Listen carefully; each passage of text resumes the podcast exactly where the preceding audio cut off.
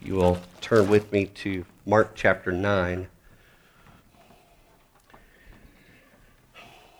We're in that section between the end of chapter 8 and the end of chapter 10 where Jesus teaches his disciples three times that he must first suffer and then experience glory.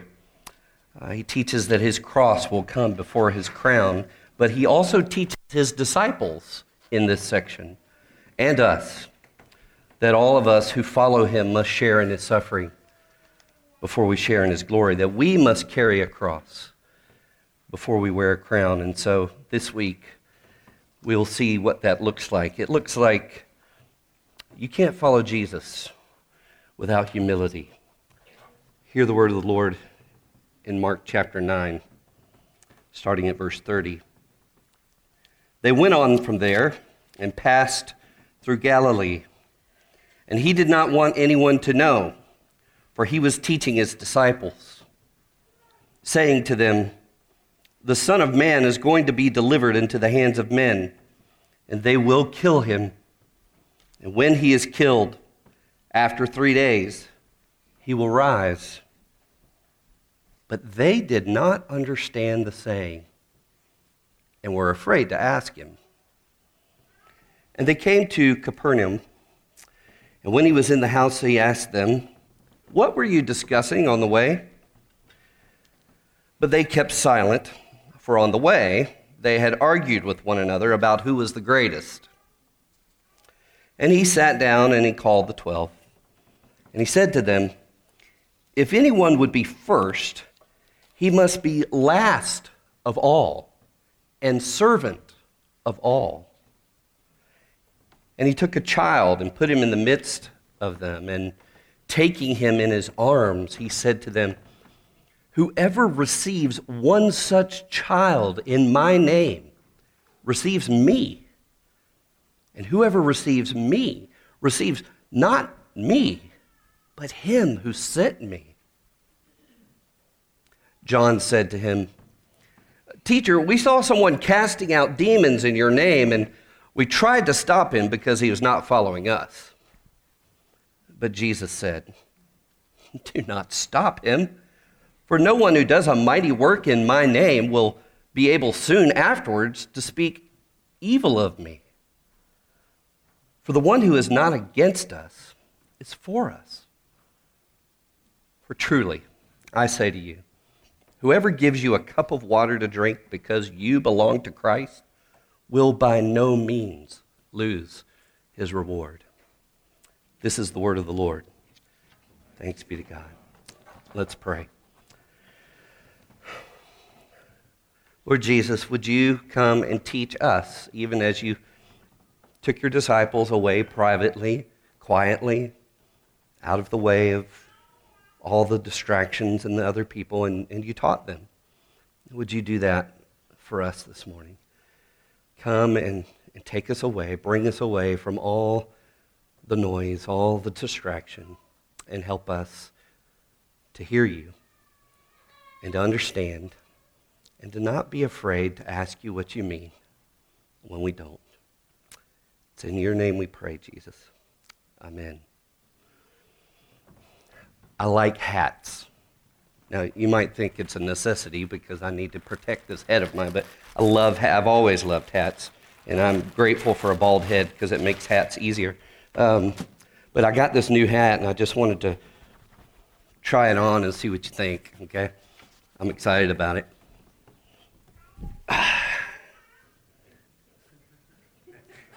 You like that? Can you see what it says?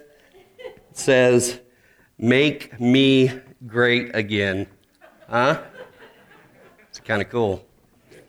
Yeah, kind of like that. Hold on. Uh, uh, let me get a selfie. Yes. Nice. Okay. Make me great again. Isn't that great? I actually had this hat made. Uh huh. Yeah. So you like it? Do you, do you not think this is a good hat for me to wear? I mean, is this not a good hat for a pastor to wear? Make me great again, y'all. Maybe not for a Christian to wear. Make me great. Wow, y'all are no fun. What, what, what if I told you, what if I told you that the Bible says that we were great once, but Jesus came to make us great again? Huh? Did you hear what we read in Psalm 8 this morning? Jennifer read it. O Lord, our Lord, how majestic is your name in all the earth. You have set your glory above the heavens. That means, God, you are the greatest of all time. But then a few verses later, it says this about us. Yet you have made people a little lower than the heavenly beings and crowned them with glory and honor. God, the great king, crowned the people he made with glory and honor. That means that God is the greatest, but he made people to be great too. So then, when God created Adam and Eve, which is what David was reflecting on in Psalm 8. When God created Adam and Eve, he made them to reflect his greatness in the same way that the moon reflects the greatness of the sun. God is the great, glorious king. He's the sun. But he made Adam and Eve to reflect his greatness and glory too. They are the moon. But something went wrong, didn't it? Adam and Eve decided that they wanted to be as great as God. They decided that they could be great their way, not God's way. And that, my friends, is why Jesus had to come. Because without Jesus, there is no way we could be great again. And today, God is going to tell us in Mark chapter 9 how we can be great again. The Jesus way, not our way. But I wonder do you feel that deep desire inside you to be great again? I know I do. Isn't there something in all of us that says, Make me great again? It's right there in Genesis 1 and Psalm 8. Like Adam and Eve, we were made to be someone great and to do something great because we were made to reflect our great God who made us. But it's also right there in Genesis 3 that, like Adam and Eve, we try to be someone great and do something great our way, not God's way. In fact, it, it runs all the way to Genesis 11, where there's this tower being built, and they said, We're going to build this tower to make our name great. And now, in Mark chapter 9, Jesus is going to tell the disciples what he came to do to make them great again. Here's what Jesus said to them He was teaching his disciples and saying to them, The Son of Man is going to be delivered into the hands of men, and they will kill him. And when he is killed, after three days, he will rise. That's the plan. But they did not understand the saying, and they were afraid to ask him. Jesus just told them what he came to do to make them great again, but they didn't get it. So, here's what he's going to do. In order to help them get it, he's going to expose and uncover two things for them. First, Jesus is going to expose and uncover their good desire to be made great again. And then, Jesus is going to uncover and expose their bad desire to be made great again their way not God's way. Because until they see those two things in their hearts, they will not understand why he had to die and rise again. So let's keep going, and I'll show you what I mean. And they came to Capernaum, and when he was in the house, he asked them, What were you discussing on the way? I love how Jesus asks these questions that he already knows the answer to. But they kept silent for on the way they had argued with one another about who was the greatest.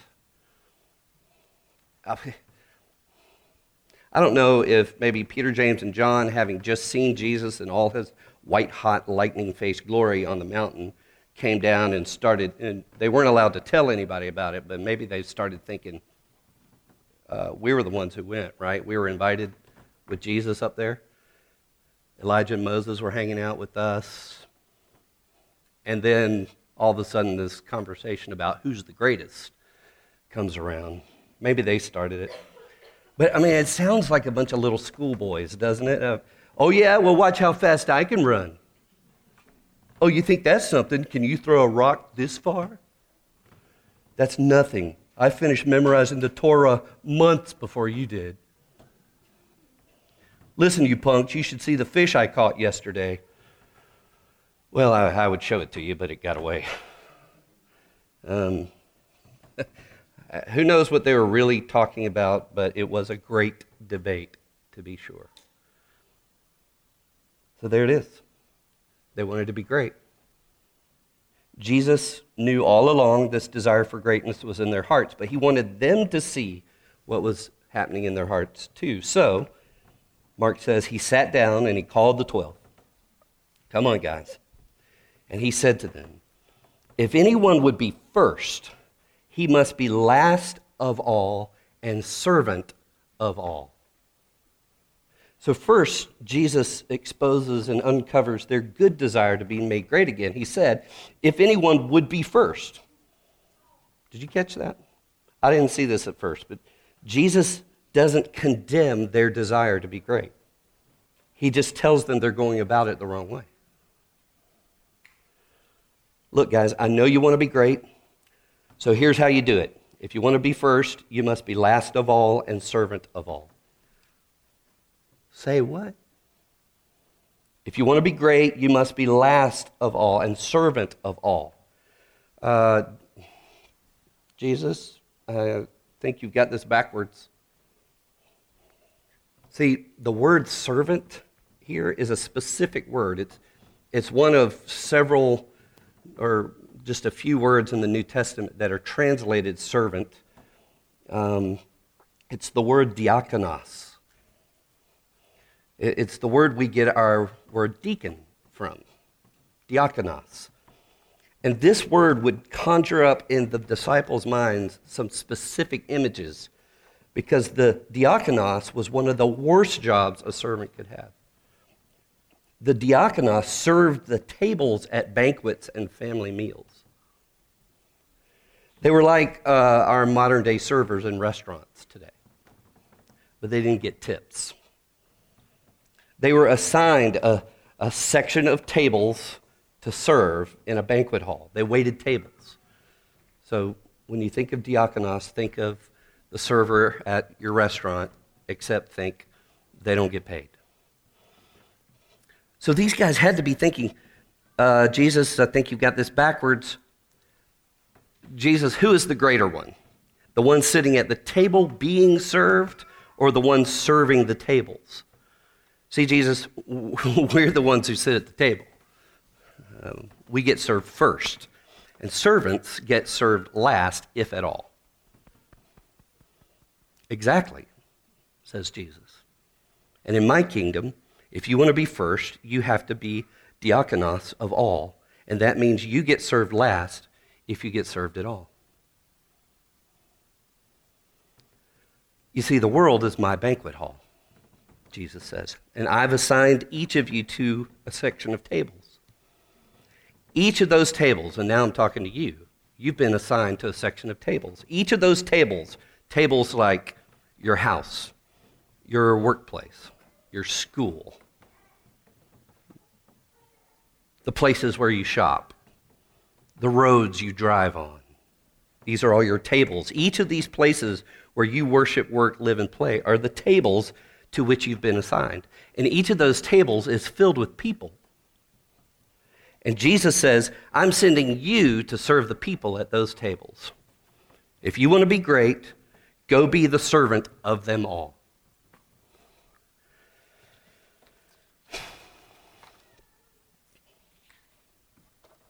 Uh, but Jesus, uh, wait a second. I can't do that. I thought being great again meant that others served me. I thought being great again meant me first. And so I ask, what about us? How are we doing at being a diakonos in all the places Jesus has sent us to worship, work, live, and play? Ask yourself this question Do I use myself to serve all the people in my assigned section of tables, or do I use them to serve me? Jesus says if you want to be great, you have to be last. But Jesus doesn't stop there. He, he's, he's working on these guys. He wants to expose their hearts even more. And so, Mark says, he took a child and put him in the midst of them. And taking him in his arms, he said to them, Whoever receives one such child in my name receives me. And whoever receives me receives not me, but him who sent me. Children in that time were not thought of the way we think of them today. Today, our worlds revolve around our children. Think about it. Your family schedule orbits around your children, right? Or used to, for some of you, empty nesters. Back then, children were not considered so highly. They were inferior and therefore ignored. So, for Jesus to say that anyone who receives a child in his name, that is on his behalf, receives him. And then says, not only that, if you receive a child in his name, you receive Yahweh himself. Well, that's a huge statement to make. Because the word receiving there is the word for hospitality. It, it, we would say welcome. Whoever welcomes one such child welcomes me, Jesus said. And of course, you'd want to welcome Jesus into your home. He's great. Of course, you'd want to welcome the one who sent Jesus. He is the great God. Of course, you'd want to welcome great people, show them hospitality. Our kitchen table was given to us by a good friend whose father was one of the unsung founders of our denomination, the PCA. Our kitchen table was once Dr. Fowler's kitchen table. And some of the greatest heroes of the PCA, at PCA have eaten at that table when Dr. Fowler owned that table, including, uh, you may not know this name, but to me, this is a big name. R.C. Sproul once ate at our kitchen table. But it wasn't my table at the time. That table has welcomed some great men and women. Who wouldn't want Jesus at their table? But a little child? And in this case, the word that Jesus uses for child is another one of those words translated servant or slave, because that's how little children were thought of. That's how little children were thought of. They're servants or slaves. And, and Jesus is saying, welcome them to your table. Jesus is telling these guys, look, if you want to be great, then you must welcome the least like you would welcome me. You must welcome the person that you think is least as if he or she was the great God who sent me here. Am I willing to offer that kind of welcome to the people I think little of? Who is that for you? Don't answer out loud. Who is that for you? Be honest with yourself. Be honest with God. Who do you ignore because you believe they're inferior? Who do you think is less than you? Who do you think is least among the people in your house, in your workplace, in your school, in this church? in your neighborhood on this mountain? Who are the folks that you are least likely to invite to your kitchen table? Jesus says, if you want to be great, you have to welcome the least. Oh, but he's not done yet. There's still more of our bad desire to make us great again in our own way. John said to Jesus, Teacher, we saw someone casting out demons in your name, and we tried to stop him because he was not following us. there it is. He was not following us. Whoever this guy is, he's not one of us. So, right here, Jesus is exposing the us them mentality in his disciples. And notice, Jesus did not say, He was not following you, Jesus. He said, He was not following us. That us then mentality. But Jesus said, Do not stop him.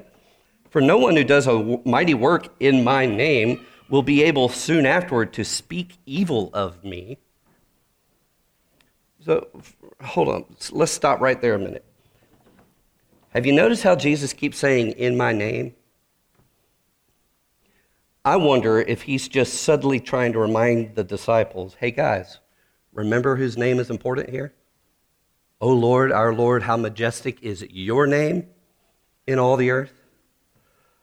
Remember that one from Sabbath school, guys? Remember Psalm 8? But, but he goes on.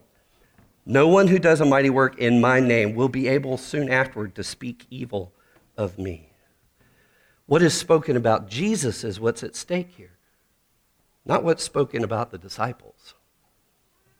And when I saw that this week, I had to ask myself, Jimmy, are you more concerned about people speaking evil of you or about people speaking evil of Jesus' name.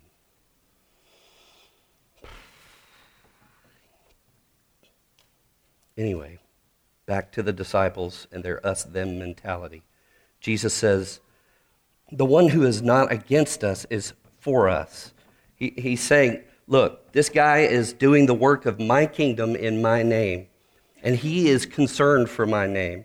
He's not going to speak evil of my name. He's one of us. He's one of us. He's part of our tribe. You guys need to draw the lines of our tribe wider, Jesus says. By the way, Jesus says, This is our tribe, not your tribe. Thank you. You need to widen the circle of our tribe to include all of those who are doing the work of my kingdom in my name who are concerned for my name. Widen the circle. Reminds me of C.S. Lewis's description of this us them problem. He calls it our desire to be in the inner ring, the inner circle, to have our own tribe that we belong to, that gives us the sense that we are on the inside. Lewis said that all of us experience both a powerful desire to be inside an inner ring and a fear of being left outside of an inner ring. And then Lewis asks a couple of diagnostic questions to see if we have this inner ring disease. Let's see if, let's see if you have it. He says, Has there ever been a time when the desire to be on the inside of that invisible line ever prompted you to treat outsiders in an ungodly way?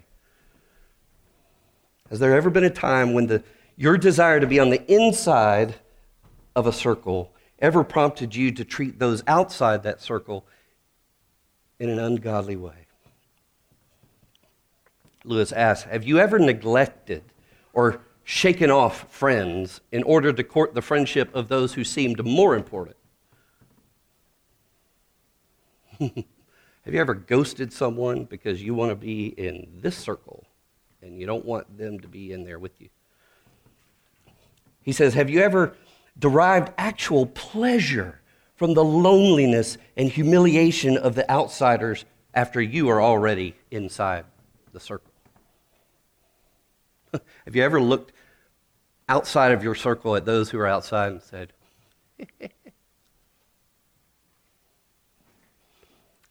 He says, Have you ever talked to members of your inner ring in the presence of outsiders simply to make the outsiders feel obviously outside?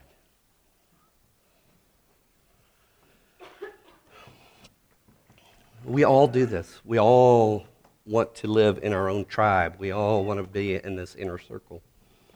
we have theological tribes. There were people doing your work in your name, Jesus, but we told them to stop because they aren't reformed in their theology. We have denominational tribes. There were people doing your work in your name, Jesus, but we told them to stop because they aren't Presbyterians, or worse, they're not PCA Presbyterians. We have political tribes. There were people doing your work in your name, Jesus, but we told them to stop because they aren't Republicans or they aren't Democrats. We have sports tribes. Now, this seems silly, but this gets real right here. We have sports tribes. There were people doing your work in your name, Jesus, but we told them to stop because they aren't all vol. We told them to stop because they don't roll tide. We told them to stop because they're on the team that beats my kids' team every year. We told them to stop because they're on the team whose parents are so loud and obnoxious. Uh. Listen, friends, this is about our relationships with our brothers and sisters. This is a brother they were trying to stop. So, if we're at odds with or in a broken relationship with another follower of Jesus because they don't belong to our theological, political, or sports tribe, we're trying to be great without Jesus. And Jesus says, if you want to be great, you have to widen the lines of your inner circle because Jesus says, our tribe is bigger than we think it is. So Jesus exposes and uncovers their wrong strategies for being great again. So that, so that what he said about being killed and rising again will make sense to them, so that they will understand it. Jesus says, You want to be great, but you refuse to do it my way. You refuse to be last, so I, the first and the last, have come to be last for you. You want to be great, but you refuse to be servant at all. So watch me as I serve you as your diakonos. I will serve you so that you can serve others. You want to be great, but you refuse to welcome the least among you. And though you actually were the inferior little servant child, I have not ignored you. I have come to welcome you with open arms on a cross. You can eat at my table because I've given my body to feed you and my blood to satisfy your thirsty heart. You want to be great, but you draw the lines of your tribe too tightly, excluding even your brothers and sisters in Christ from your inner circle. Your name, your tribe's name, isn't great enough. Mine is. So, with my blood, I will draw the line of my tribe to include you, and I will share my name with you. Jesus says, You can't be great again without me becoming last for you. You can't be great again without me becoming least for you. You can't be great again without me getting left outside the line of my father's tribe for you. The greatness Adam and Eve ruined at a tree, I have recovered on a tree, Jesus says. And then Jesus ends his lesson on greatness with this mysterious statement. Verse 41 For truly I say to you, whoever gives you a cup of water to drink because you belong to Christ, will by no means lose his reward. Because you see, great ones get rewarded, right? Great ones get rewarded. So the one who does the most insignificant thing for the followers of Jesus gets rewarded and therefore is considered great. And, and they're not considered great for serving us a cup of water because we're great or because we've done something great. What did Jesus say? It's because we belong to Christ who is great and who became humble to make us great in Him.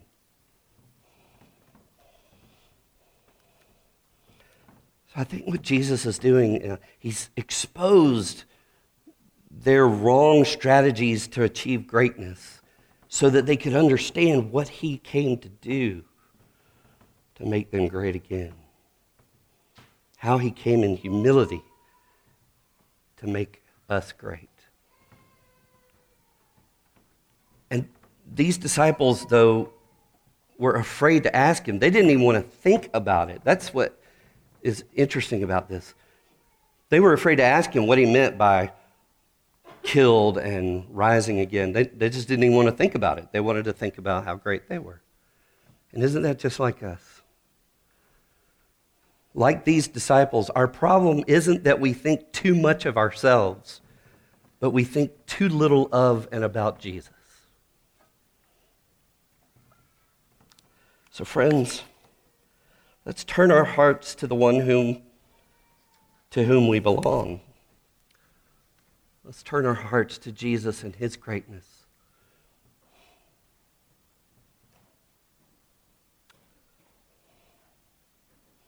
I want to leave you with this from Andrew Murray. Let's turn our hearts to Jesus and his greatness, okay? What is the incarnation but his heavenly humility, his emptying himself and becoming man? What is his life on earth but humility, his taking the form of a servant. And what is his atonement for our sins on the cross but humility? He humbled himself and became obedient unto death. And what is his ascension to glory? But humility exalted to the throne and crowned with glory.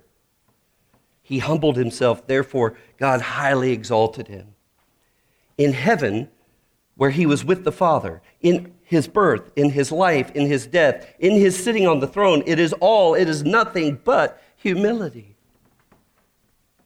Christ is the humility of God embodied in human nature, the eternal love humbling itself, clothing itself in the garb of meekness and gentleness to win and serve and save us. And so he is still in the midst of the throne, the meek and lowly Lamb of God. Friends, listen. You cannot make yourself great again. The only way you can be made great again is for the greatest of all time to become the Lamb of God who takes your, away your sin, the sin of your pride, and plants his humility, his humble heart in you. Let's pray. Father,